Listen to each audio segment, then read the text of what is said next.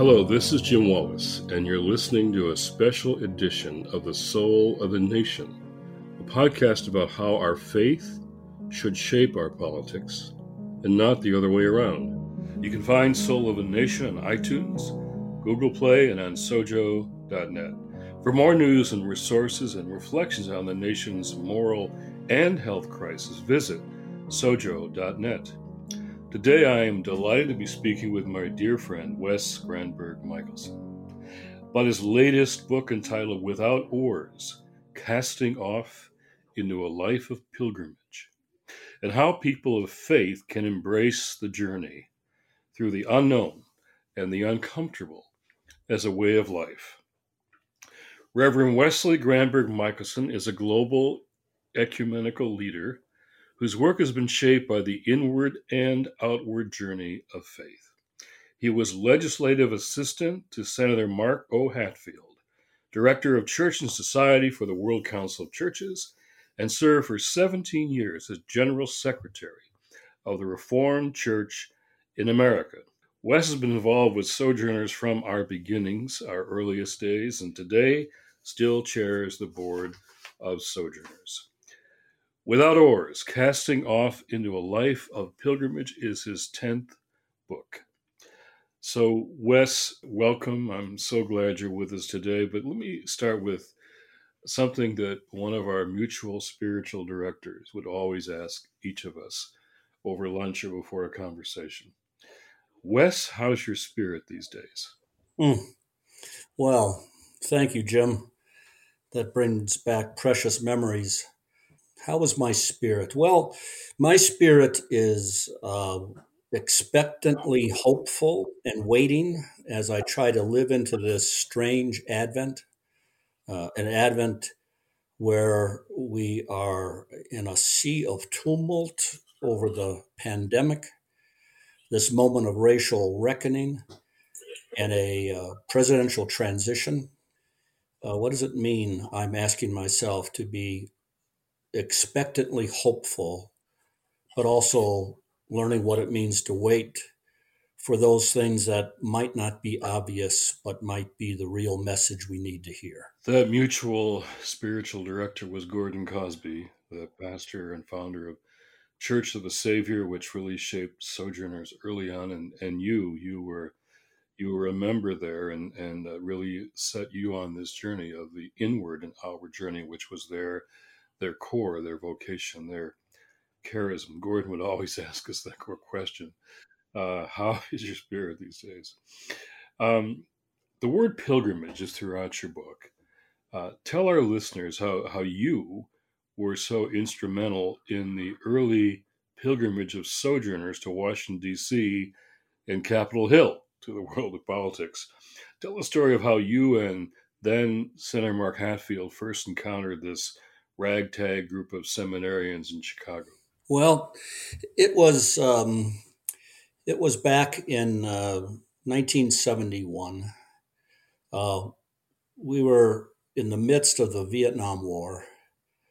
Uh, I was the, as you mentioned, uh, Senator Hatfield's chief legislative assistant, but it really meant that I was uh, his, uh, you know, his aide that was standing shoulder to shoulder supporting him as one of the leaders of the anti-war movement from the Congress. He and Senator George McGovern, uh, Democrat and Republican, led that effort.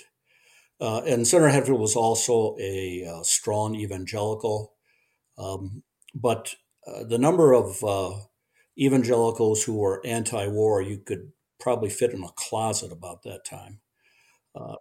And and he was lonely and often assaulted, um, and I shared in that. I felt I was kind of in a wilderness with him. One day, this uh, newsprint uh, n- newspaper came across my desk called the Post American. And I began to read it, began to read about uh, some group calling for the de Americanization of the gospel and about retrieving the biblical roots that called us to a radical stance towards peace and justice um, and the more I read, I said, I had no idea there was anyone else thinking this way. Uh, I was captivated by it. It was a Friday. So I walked into the senator's office while he was preparing to leave, and I said, Senator, this just came. I just thought you might want to read it over the weekend, take a look at it. It's really interesting. So Monday morning came. He came into the office, and I, as usual, went, went into the office to check in with them, And I said, "What, what did you What did you think about that Post American?" And he looked at me and he said, "Get these people on the telephone right now."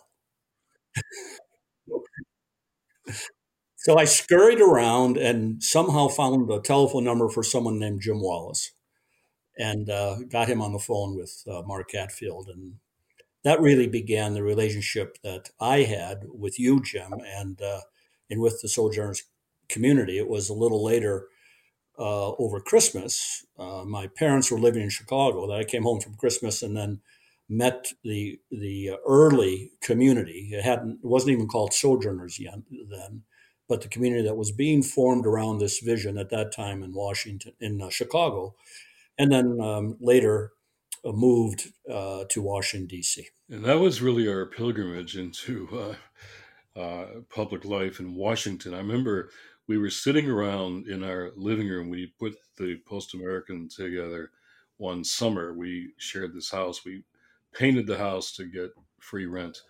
And then we did this publication. We sat around doing our mailing list. Who should be on the mailing list? it was like calling out names, right? Postcards.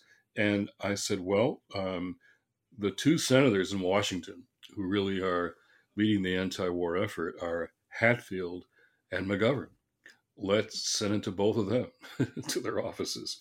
And we were right out of the anti-war movement. I was out of the anti-war, anti-Vietnam movement into my faith for the, the first time in a long time. So we picked him out and sent it to him, and you were the one who who ended up uh, getting the copy in the office. I remember Hatfield. I learned later from him he was getting letters like uh, from other evangelicals, "Dear former brother in Christ." because of his opposition to the war in Vietnam. So we were a kindred spirit, and you were the beginning of that relationship. Your book focuses on pilgrimage as a metaphor for faith and really a practice of faith. You write, leaving behind one's oars and nurturing amnesia about a target destination opens life, I was learning, to the immediate wonder of the present it shed light into the mine shafts of my heart with its joys and pains. Say more about the experience of being on pilgrimage and what that has to teach us. Well, Jim, um, I think many of us have uh, grown up in traditions where we're basically told that we think our way into faith. You know, we've got to get the right set of intellectual beliefs. We've got to get the right, neat propositions that we can say yes to, and that that's how uh, we then come into faith. That's certainly the way that uh, I was raised as a as an evangelical. What I've come to see in my own journey is that we have to walk our way into faith. Uh, it it it really matters uh, what we do and where we are and how we act, uh, not just as an outcome of faith, but as as the journey of faith itself. Um, so, in in my experience, um, I came to see that uh, for my faith to deepen, uh, it, it it had to be embodied. It it had to be lived out. And and and pilgrimage both historically and also as a metaphor for our journey is what always did that. Uh, you you know you had pilgrims who set off breaking away from their normal life and routine stepping out with great vulnerability i mean they they, they may have known they wanted to end up at the uh, you know cathedral at santiago uh, they may have known that they were headed someplace, but I mean, this was a completely vulnerable journey. They had no idea what they would encounter, and they were dependent daily upon the discovery of grace, uh, of hospitality, of, of uh, wonder, uh, and also danger and risk. And so that act of physical pilgrimage, which continues today, had a great power in me when I spent time on the Camino de Santiago in Spain. But it also serves, I think, even for us in this time when we're sheltering in place, as as a way to get a hold of what our inward journey uh, calls us to do, uh, to to step out in that same way of vulnerability.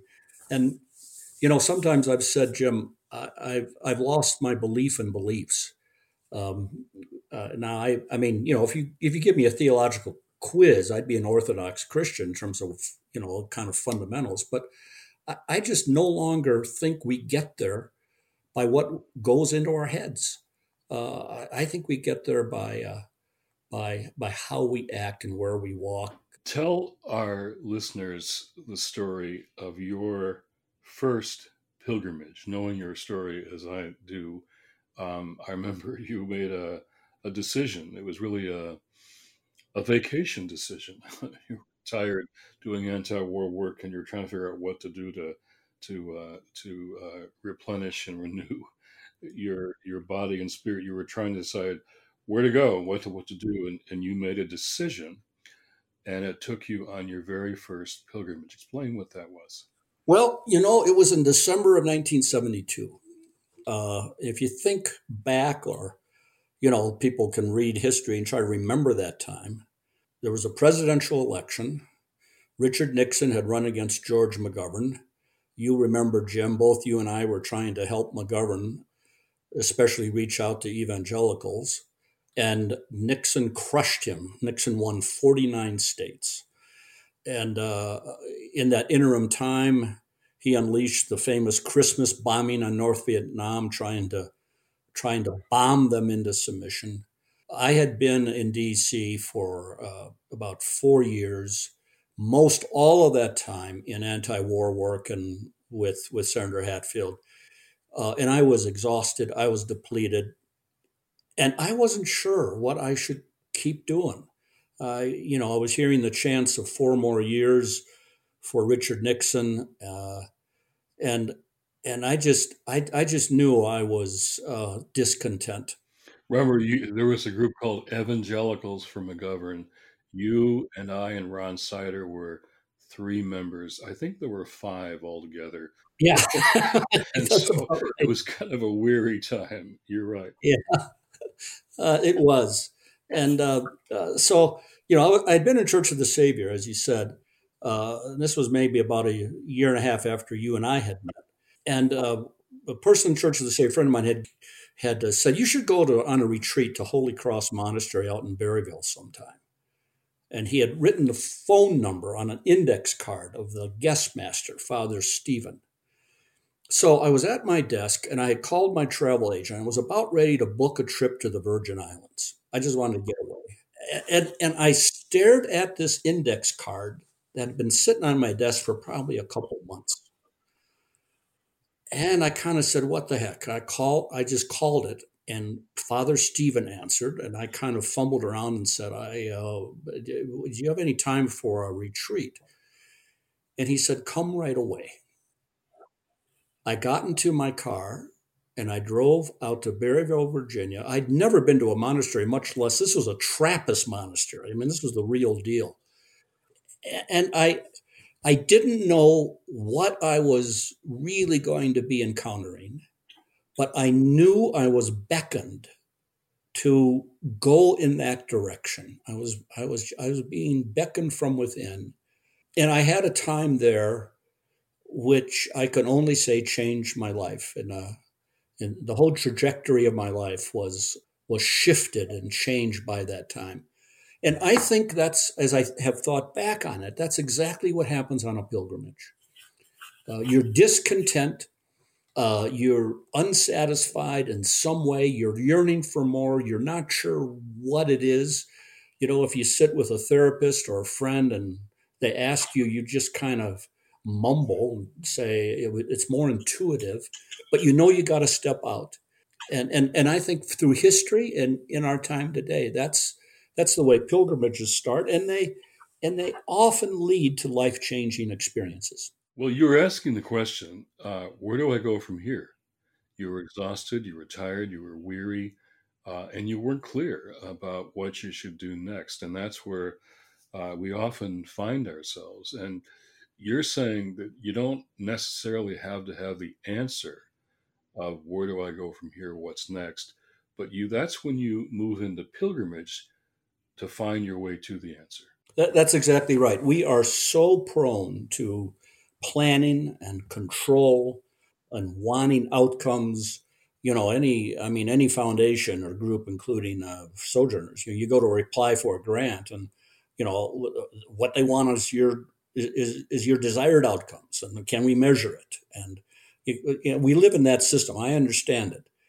But there are times when we have to step out without knowing and having any assurance of what the outcome will be and opening the space where we can ask the questions that that we most need to ask.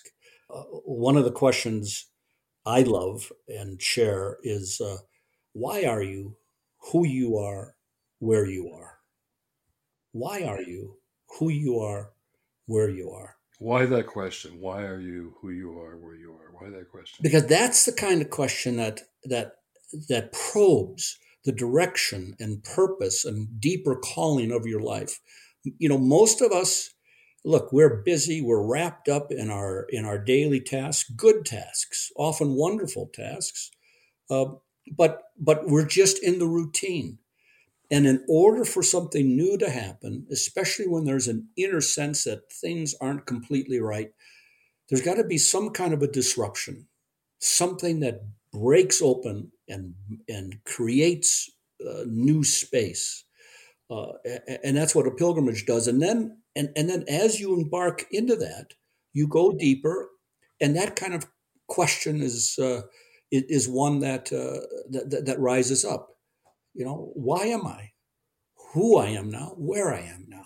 Is is is this really? Am I really living out of my deepest calling, or am I just kind of in a in, in a routine, maybe even in a rut. Or what is my deepest calling? Maybe I'm just, exactly. just in a habitual uh, routine here, and I'm not even sure what that calling is. Uh, there's another question that follows, Jim. Um, uh, I, I, like to think, you know, when I was on the Camino de Santiago, as I'd um, walk along uh, at certain sites um, uh, or by a at a hostel, you know, in a place where pilgrims would stay. You see these things left behind uh, that that pilgrims have taken out of their packs. You know, an extra pair of shoes, or a bar of soap, or a book, or a pair of trousers. I mean, they, you know, they're carrying too much. They've got to take things out of their pack. Well, that became a powerful metaphor. We we are all carrying a lot, and in order to move ahead, we've got to leave some of that behind. And part of it I think, is the kind of security and ego enhancement and and um, reward we get from all that we do and all we accomplish. You know, we we live out of that, and that becomes our identity so easily. Um, and uh, and and we have to say, are there are there things like that we need to take out of our pack, especially you know, especially as we are getting into the the second half of our life, or or you know beyond that. Um, and and the question that that then sometimes occur occurs is this: Whose life am I living? Whose life am I living?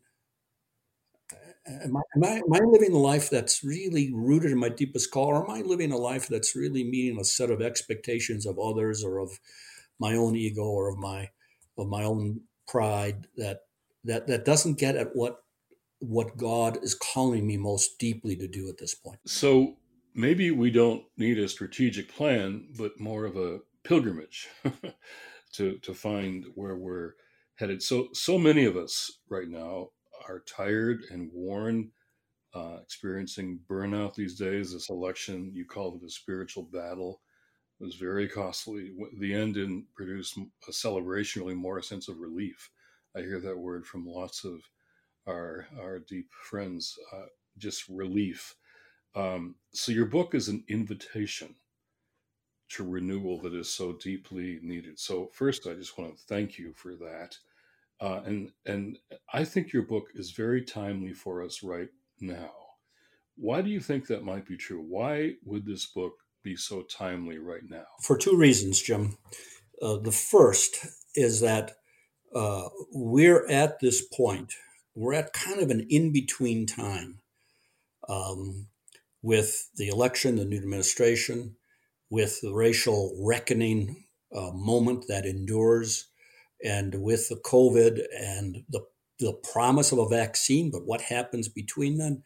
We're we're in a time where where we really need a break that will allow us to go deeper in an inward way, because we got to prepare. We got to prepare for the year ahead, and uh, and and we're going to need uh, inner resources of clarity and discernment and um, spiritual empowerment to face that. The other thing, and I talk about this in a in a chapter of the book called "Leaving the Empire," we've got to learn what it means to go on a strategic retreat in order to prepare us to re-enter into um, in, in, in, in, into the world that is so filled with injustice and and uh, greed and poverty and racism that is calling for our engagement. Uh, but we've we, we've got to take a step back to get clear again about what our deep message is and what our deepest calling is. And I like to because it's Advent. I love the story of John the Baptist in this way, because you know we forget that he was out in the wilderness it was about 15, 20 miles from Jerusalem, which was the heart of religious and, uh, and, and economic and political power. It was thoroughly corrupted. The system, you know, I mean, it was not unlike the court evangelicals who have been so close to Donald Trump, to be honest with you. Um, and John the Baptist went to the wilderness in order to hear the word that would call us to repentance and call us to a re-engagement. And then he, of course, left the wilderness and went back into Jerusalem. Jesus did the same thing. You see this pattern. Um, and, and I think it's a pattern we've got to recover. I think our social engagement and activism has got to be grounded in that time of, of stepping back in retreat in a, in a, in a deeper journey in order to be clear about the questions we need to ask, the things we need to say yes to, the things we need, need to say no to as we move ahead uh, in our in our attempt to welcome the vision of a beloved community. So, because your life has always been this this uh, uh, what the Church of Savior and Gordon Cosby, Elizabeth O'Connor called the inward outward journey, you've never said it's time to withdraw from the public square. It's time to retreat in order to re-engage in the public square, right? I uh, absolutely, uh, absolutely, and I and I tell you, Jim, there are movements within the Christian world today, especially the United States. Um, you know, some people call them the Benedict option. Um, you, you, see other uh, Christian groups who are basically saying, um, uh, the whole system is is hopeless. Uh, we've got to, you know, we've got to retreat and regroup. We've got to be unto ourselves and protect ourselves, and uh, and and see that we are kind of secure. And the only things we're concerned about then in the public s- square are issues like religious liberty, or or some of the cultural issues uh, like uh, same-sex marriage and uh, things like that. Because the, the real motive is not is is not to have uh, an ability to really change the culture and to affect politics. It's just to protect us so we can be pure and we can be safeguarded.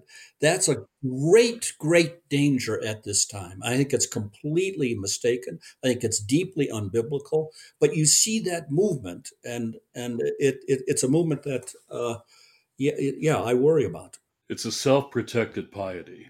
Uh, that really we're facing now.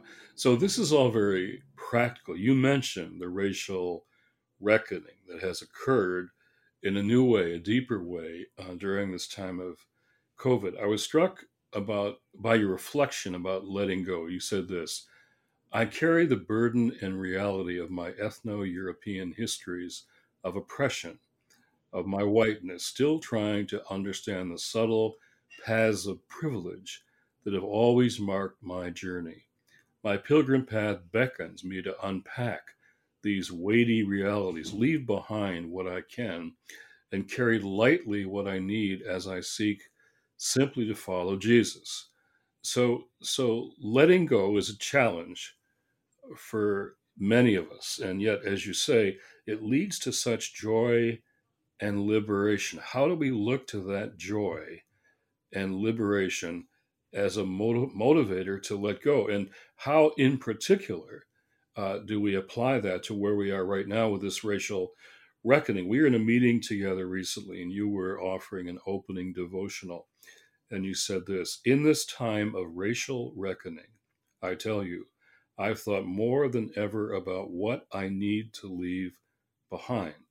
I need to leave behind my white privilege, my male privilege. I need to leave behind my sense of entitlement, my assumption that I should be in charge, the expectation that those like me in the end will come up with the best answers.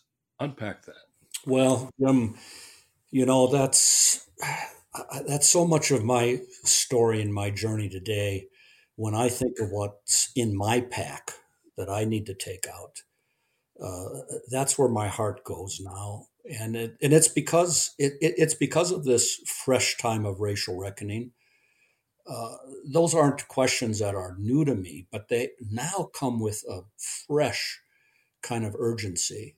I mean, I was I was raised in uh, Chicago Chicago suburbs, Park Ridge. Uh, high school I went to had four thousand students. One of them, by the way, was Hillary Rodham, became Hillary Rodham Clinton. We were in student together. But this this high school did not have a single person of color and this was in the this was in northwest uh, suburbs of Chicago by O'Hare Field, and my encounter with uh, you know w- with African American uh, individuals was uh, when we rode on the uh, Dan Ryan Expressway through the south side of Chicago, and and kind of wanted to drive fast so we'd get out of the neighborhood. Um, I mean, that, that's more or less the environment I was raised in. And, and that infected that infected my church. And that that infected my whole understanding of uh, the culture of, uh, of, of faith that I was raised in, and so it has been a long journey to um, to to really unpack all of that, and uh, and yes, it it continues today because more than ever, I've thought about uh, the privilege I have being white, being a male, uh, coming from the background that I have. And this, what I've come to identify, this kind of implicit expectation that I should be in charge and that if I gather other people like me, we're the ones who will come up with the best answers. Um, and uh, and and that's yes, that really defines uh, a large part of what I need to let go, at least at this at this stage in my journey. And I think the and, and I think the joy, I mean, the joy comes in in in discovering a different reality, discovering a different future. I, I suppose I had my first taste of this joy um, when I was called to work with the World Council of Churches. And, and so suddenly I'm in Geneva, but I'm traveling around the world and meeting with Christians from all these different cultural backgrounds and, of course, racial and national uh, differences, and, and seeing in those settings the great uh, power and, and uh, joy of, uh, of, of, of, the Christian community.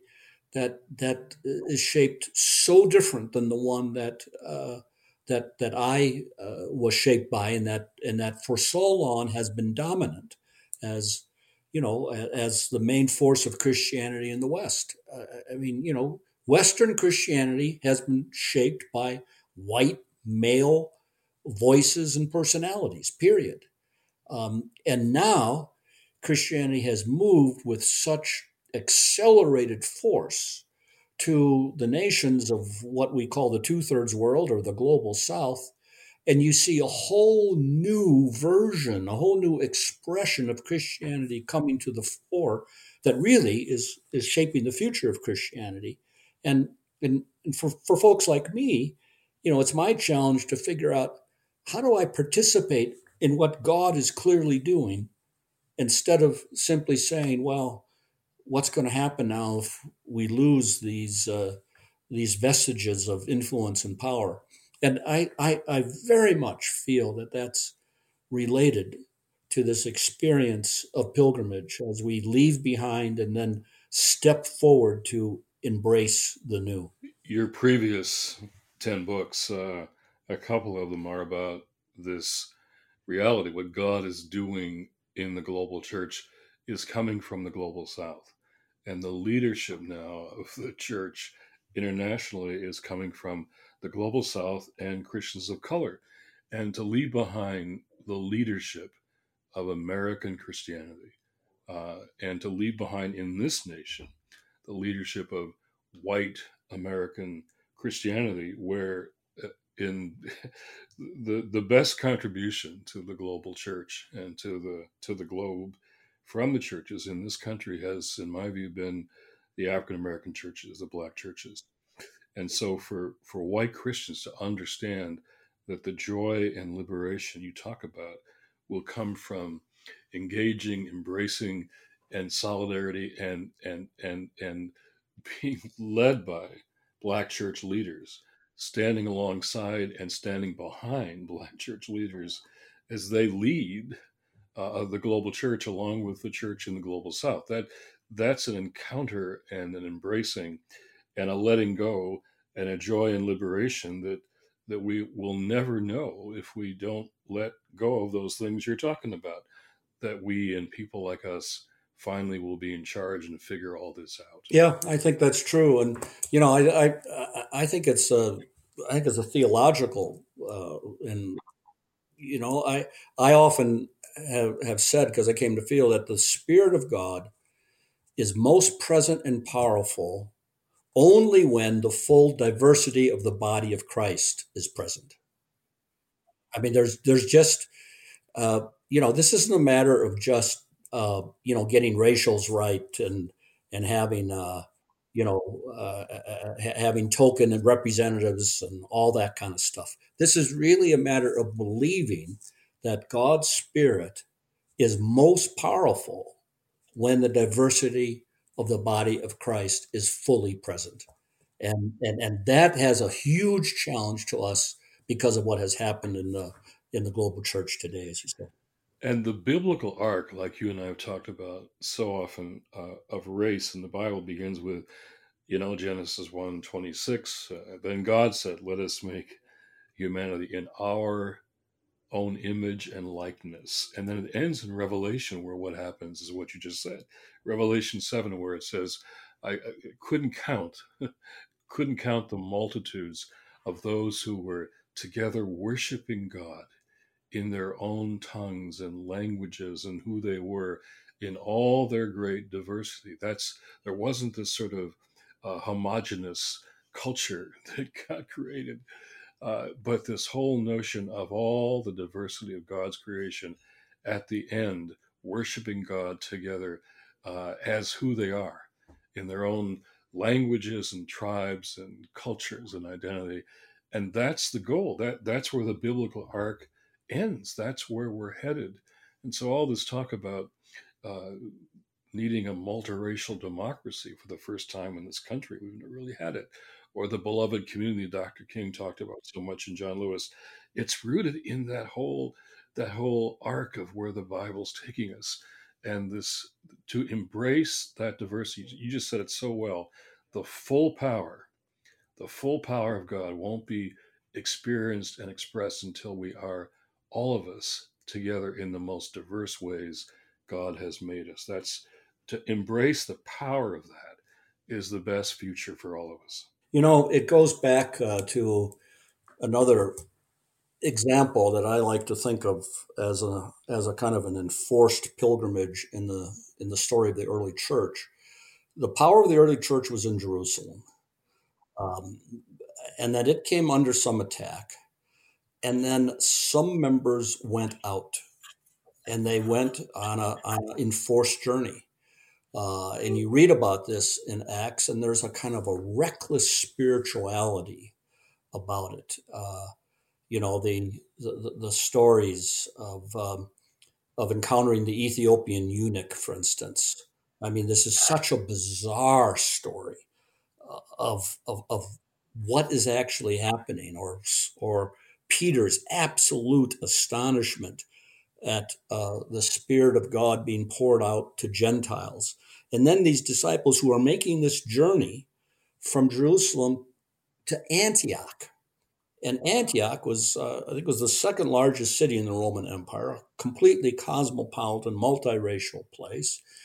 And they form a church, and the leadership of that church, recorded in Acts, is a multiracial leadership.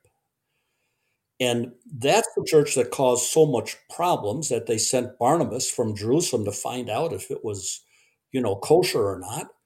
And it wasn't because because they were saying that you don't and this this is a this is a question we never quite think about but they were saying you don't have to become jewish in order to become a follower of christ that that was what the real debate was as christianity was emerging um, uh, that that that this was genuinely a new community um, and it was from antioch that the mission of the early church spread out to all the known world in the roman empire it wasn't from Jerusalem. It was from it was it was it was there from Antioch and from what I uh, I have a chapter in the book called reckless spirituality, and I and I trace what was actually happening as as as, as these disciples led out in what can only be called a vulnerable pilgrimage and and you see and you see the result there's a there, there's a new testament um, scholar who writes about this. He coined this phrase that I love. He said, What was happening in the early church is that this it, it was a principle of non-assimilation. Now you think about it, non-assimilation. Uh, you know, and this is one of the geniuses of Christian faith that it enters into any culture and is able to work its way out of this vast variety of different cultures and different languages with the with the message of the of the gospel. It's it's not a message that we're so accustomed to of assimilation. It's non-assimilation. And and and, and we need to know that so much as we think about our future even politically here jim. Well in fact uh, that your chapter the Antioch story is really powerful in the book. I commend that to all of our listeners. And we ought to have a whole new conversation in our churches about Antioch. That's the first place we're called Christians. Uh, the first place I think that we called got called Christians, where the new thing was created there, which was uh, I love that power and principle of non-assimilation. So you don't have to have to be Jewish to be part of this. And you don't have to be white American Christian to be part of this. And the colonial, the colonial centering of Christian faith all over the world was in fact against that Antioch principle, not like we are all who's God, who God made us to be, but we have to assimilate now into this European American white culture. Uh, and the whole story of that so painful all over the world and today still so the decolonizing of of Christian faith is really was at Antioch. so so that story, let's let's renew Antioch among us. It's a powerful word in the chapter. Uh, let me tell you one quick story um, I that illustrates that. In Africa, Um, there are a group of churches that are called African instituted churches. They were established by Africans for Africans, not by missionaries, and often against the colonial missionary enterprise. One of them was the Church of the Lord Aladura, which has its base in Nigeria. I got to know its Archbishop, Primate Rufus Ositelu. He invited me to an event in Nigeria um, at Mount Tabarora that they have every year. I went, I was given a white robe, uh, was told to take off my shoes, entered a ground with a hundred thousand other pilgrims, and we prayed and sang and danced our way through the entire night into the morning. Happens every year. This was faith that is embodied, faith lived out of that cultural expression, church that grows up against the imposition of colonial rule, and an example precisely of what you're saying. And it's one of the it, it, it, it's one of the pilgrimage experiences that I describe in the book as illustrating this and having such a deep effect. So the decolonizing of of Christian faith, which many many uh, strong emerging voices, young voices of color are calling for, isn't just political or a political act or a political task. It's about a pilgrimage. It's about em, em, embarking on a whole new pilgrimage that takes us to what God is doing in the world. You, you've always, throughout your book, you you talk about how pilgrimage can be both inner and outer, one informing the other. It's never one or the other. And you write the authentic pilgrim journey moves in two directions, outward and inward, and the journey toward a holy destination uh, enables us to cast off enough superficial layers to access our true selves. Um, and you recently said uh, that COVID has already disrupted everything. It's already erased our normalcy. It's already introduced this huge circumstance where we can't go ahead in the way we did before. And we do Thanksgiving differently and Christmas and family, everything now so different. The question we face is are we going to resent that? Or can we see this time as a gift that forces us to stop, open up a new space for an inward journey that involves detachment, taking a step away from our normal sense of self and asking these probing questions Who are you? And who you are, where you are. For any of us to go forward, we need to ask and answer those questions. How can COVID, where all of its pain and disruption and suffering and all that is lost, how could COVID be be be a gift for that kind for this kind of pilgrimage and this kind of of reflection? It's forced us all to take the first necessary step, which is which is to disrupt our sense of normalcy. Uh, it, that that's always the first step to to step out of what our routine is. Now that's been imposed upon us. It's been imposed upon us. And so it offers us as you as you quoted it offers us that choice. And and um, and it and it raises the the deepest questions of course of life and death and equity and privilege. All these things get raised by covid uh, and I, I think it does offer us the opportunity to say uh, we can embark on a deeper inward journey uh, because of the time we find ourselves in. So it's an occasion uh, forced upon us uh, to undertake the kind of pilgrimage you're talking about. Here. I think so, Jim. Back to politics, because where we always talk about politics, you and I. Um, so you're saying that, that John the Baptist uh, made a pilgrimage uh, away from power, reversing the pilgrimage to power, um, all of that. But but you're not saying that our faith pilgrimage should take us away from politics.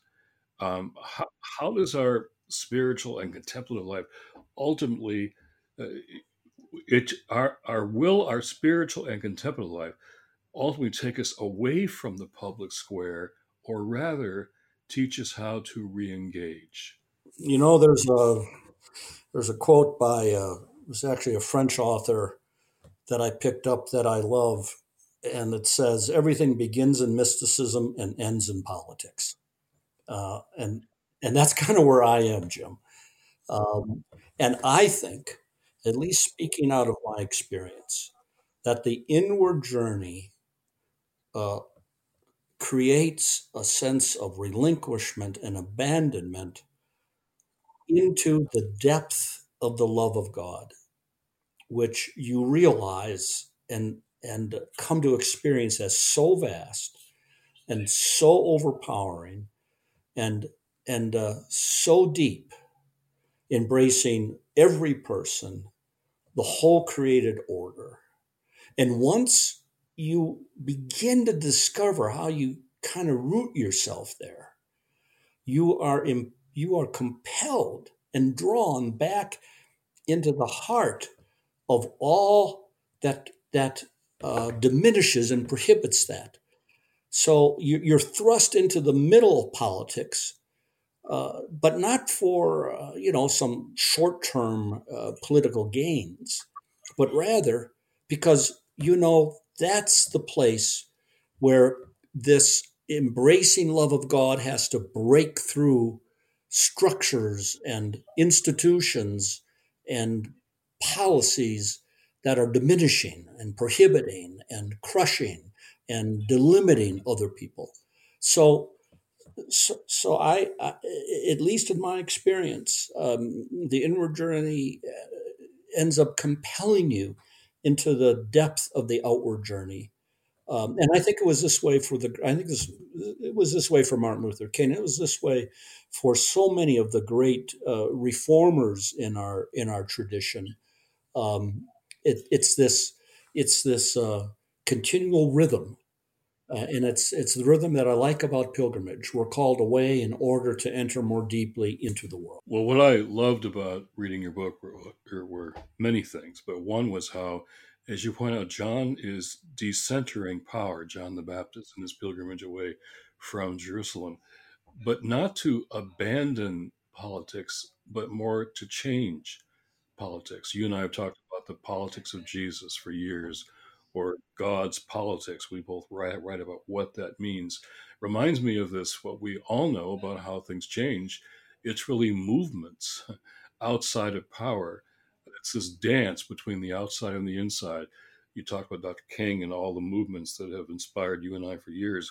It's always how how outside movements uh, that are rooted on the outside can change politics on the inside and it doesn't just change from the outside it has to be navigated uh, engaged with the inside but it's it's if if you're rooted inside power if all you need is one is access to power washington loves to grant access with no results you know who gets the call who who gets their calls re- re- returned who's in the room is washington's uh, like the hamilton story in play who's in the room is the washington issue and that's not the Jesus issue. Who's in the room? It's it's how does the room get changed?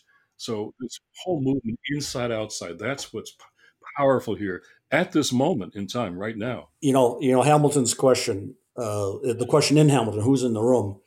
I I think from what you were saying, Jim, the question is why are you in the room? Why are you in the room? That's the question. Yeah, and and and uh, just keep coming back to the room if you say the wrong things in the room, you're worried you might not be invited back. Right?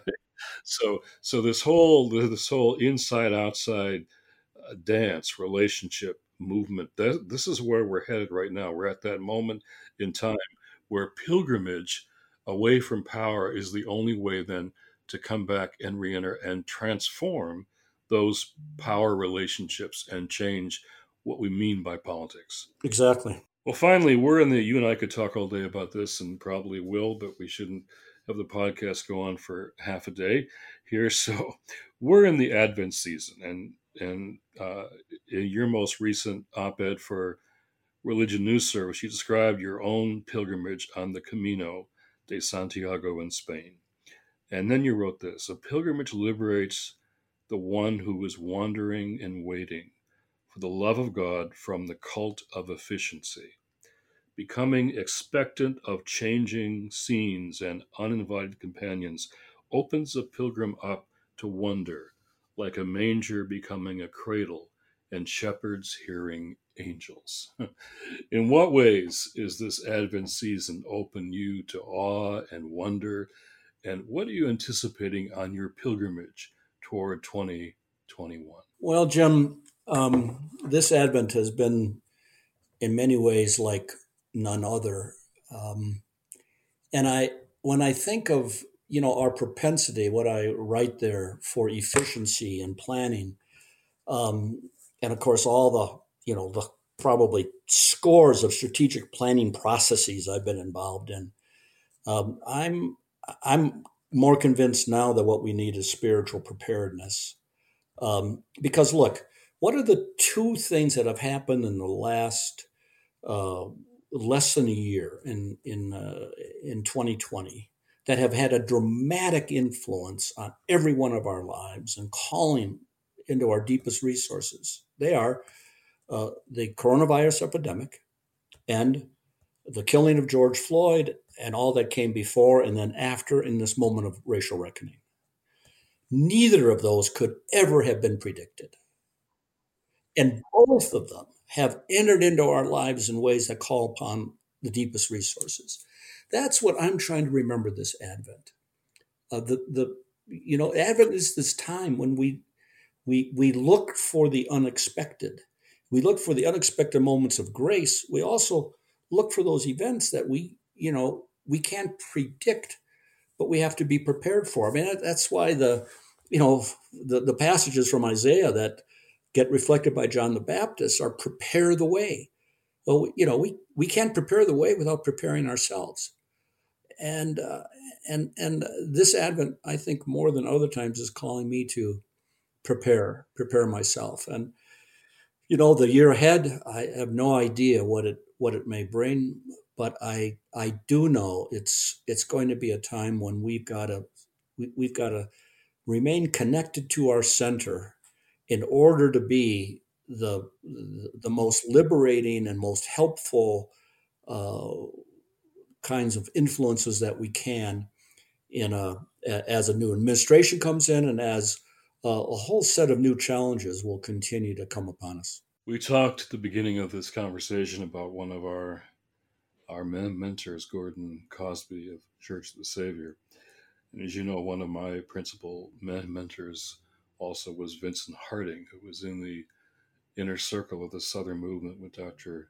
Martin Luther King Jr. And he would often say to me, because he would sense my my urgency to to start movements and build movements and change everything around us. He would say to me, Jim, you can't start a movement, but you can prepare for one.